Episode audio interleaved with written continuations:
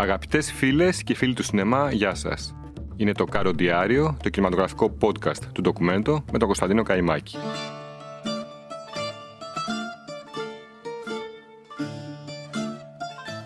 Με το ταξίδι στα Κύθυρα, ο Θόδωρος Αγγελόπουλος εγκαινίασε μια νέα τριλογία μετά από εκείνη που είχε ολοκληρώσει με το Μεγαλέξανδρο το 1980. Η τριλογία της σιωπής, όπως θα την βαφτίσει ο ίδιος ο σκηνοθέτης, περιλαμβάνει ακόμη το Μελισσοκόμο και το τοπίο στην Ομίχλη.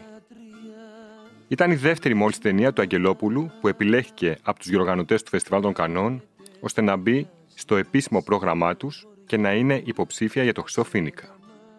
Θυμίζουμε ότι η Αναπαράσταση, η πρώτη ταινία του Αγγελόπουλου, βρέθηκε το 1970 στο Φεστιβάλ του Βερολίνου, όπου και απέσπασε το βραβείο της Φιπρέση, της Διεθνούς Ένωσης Κριτικών δηλαδή, κάτι που επανέλαβε και δύο χρόνια αργότερα, το 1972, με τη δεύτερη ταινία του, Μέρες του 36, που επίσης απέσπασε το βραβείο των κριτικών και πάλι στην Περλινάλε.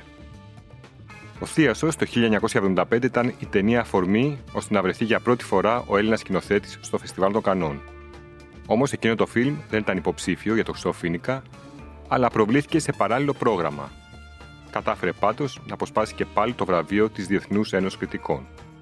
Δύο χρόνια μετά, οι κυνηγοί θα γίνουν η πρώτη ταινία του Αγγελόπουλου που θα διαγωνιστεί και επίσημα για το Χρυσό Φίνικα, φεύγοντας πάντως από την Κουραζέτ χωρίς κάποια διάκριση.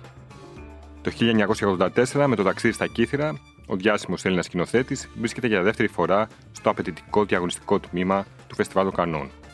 Ο Αγγελόπουλος θα βρεθεί εκεί απέναντι σε μεγάλα ονόματα, όπως αυτό του Wim Wenders, τελικά ο Γερμανός με το Παρίσι Τέξα θα είναι ο νικητής εκείνης της χρονιάς, ή του Lars von Trier με το στοιχείο του εγκλήματος, του John Huston με κάτω από το ηφαίστειο, του Herzog με το φιλμ Εκεί που ονειρεύονται τα πράσινα μυρμήγκια, του Σαριαζίτ Ράι, The Home and the World, του Roger Donaldson με την ανταρσία του Μπάουτι ή τη Μάρτα Μέσαρος με το ημερολόγιο για τα παιδιά μου. Το ταξίδι στα Κύθρα θα αποσπάσει διθυραμβικές κριτικές και θα είναι μεταξύ των φαβόρη για τον Φίνικα. Αλλά τελικά θα ετηθεί, όπως είπαμε, από το road movie του Wenders. Όμως θα αναχωρήσει από εκεί με τα βραβεία σεναρίου και τη Ένωσης των Κριτικών, ενώ εκείνη τη χρονιά το μεγάλο βραβείο της Επιτροπής των Κανών θα δοθεί στην Ουγγαρέζα Μέσαρος για το αριστούργημά της ημερολόγιο για τα παιδιά μου. Στο ταξίδι στα Κύθρα, το βραβευμένο σενάριο συνυπογράφουν ο Αγγελόπουλος μαζί με τους Θανάση Βαλτινό και τον Νίνο Γκουέρα. Αφορά στην περιπλάνηση ενός σκηνοθέτη του κινηματογράφου που κουρασμένος από τις μυθοπλασίες αναζητά μια ιστορία ουσιαστική και αυθεντική. Ο σκηνοθέτης θα γνωρίσει ένα πλανόδιο γέρο που πουλάει λεβάντες στο δρόμο, τον Σπύρο, έναν πρώην αντάρτη του Δημοκρατικού στρατού, εξόριστο στη Τασκένδη, που έχει επιστρέψει στην πατρίδα του μετά από 32 χρόνια εξορίας. Στο χωριό του, που το είχε υπερασπιστεί κατά τη διάρκεια του πολέμου, γίνεται μάρτυρας ενός ξεπούληματο της γης και των ιδεών. Θα επιχειρήσει να αποτρέψει τη ροή των πραγμάτων, αλλά δεν θα τα καταφέρει. Καθώς δεν μπορεί να συμπλέψει με τη νέα πραγματικότητα, απομονώνεται και πάβει να επικοινωνεί με το περίγυρο. Το ταξίδι στα κύθρα είναι ένα λυρικό φιλμ. Είναι μια ελεγεία για την επανάσταση που προβάλλει μια υπαρξιακή δυναμική πάνω στην αξία των ανθρώπινων αισθημάτων.